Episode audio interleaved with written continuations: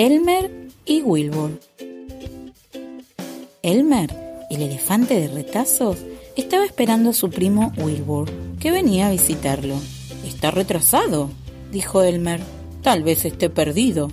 Vamos a buscarlo. ¿Cómo es Wilbur? preguntó un elefante. Espera y verás, dijo Elmer, pero ten cuidado. A Wilbur le gusta hacer trucos especialmente con su voz.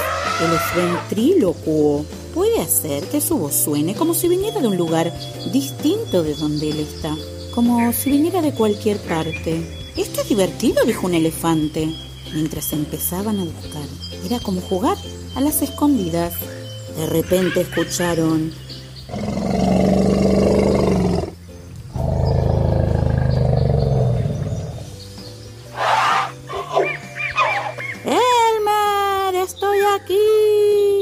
dirigieron al lugar de donde provenía la voz.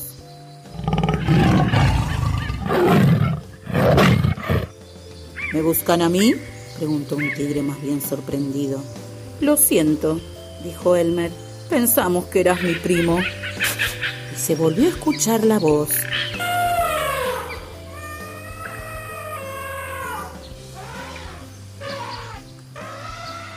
¡Ayúdenme! Decía la voz. ¡Me caí al lago! Es cierto, es cierto. Puedo verlo, dijo un elefante. Tonto, es tu propio reflejo, dijo Elmer. Sigan buscando. Él está cerca, pero no en el lugar de donde proviene su voz. Y siguieron buscando. Incluso hubo un grito que vino de la madriguera de unos conejos. Los conejos salieron diciendo, no es divertido, no es divertido en absoluto. Después de mucho buscar, un elefante dijo, Nunca lo encontraremos. Démonos por vencidos. Wilbur, gritó Elmer. Nos damos por vencidos, ya podés salir. No puedo, estoy atascado en la rama de un árbol. La voz de Wilbur venía desde arriba. Hm, es muy inteligente tu primo. Si no venís ya, tendremos que ir a casa sin ti, dijo Elmer. De verdad, estoy atascado en la rama de un árbol. Elmer, dijo un elefante. ¿Wilbur es blanco y negro? Sí, ¿por qué? dijo Elmer. Porque ya lo vi. Es verdad, está ahí arriba de un árbol. Wilbur, vas a tener que bajar inmediatamente de ahí. Pero no sé cómo puedo hacer. No tengo idea, dijo Elmer.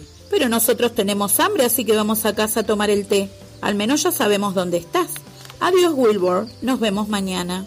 No, Elmer, no me dejes, me muero de hambre, gritó Wilbur.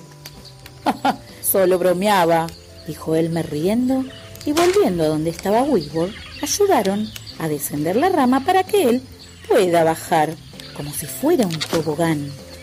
Wilbur iba caminando lentamente por la rama, mientras empezaba a doblarse, y los elefantes la alcanzaron la jalaron hasta que tocó el suelo y ayudaron a Wilbur a bajar del todo. Gracias, dijo Wilbur. Ahora, ¿dónde está ese té del que estaban hablando?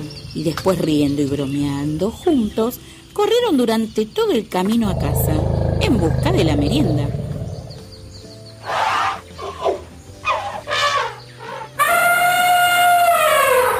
Esa noche, cuando se acostaron a dormir, Elmer dijo... Buenas noches, Wilbur. Buenas noches, Luna. Y una voz que parecía venir de la luna dijo, Buenas noches, elefantes. Dulces sueños.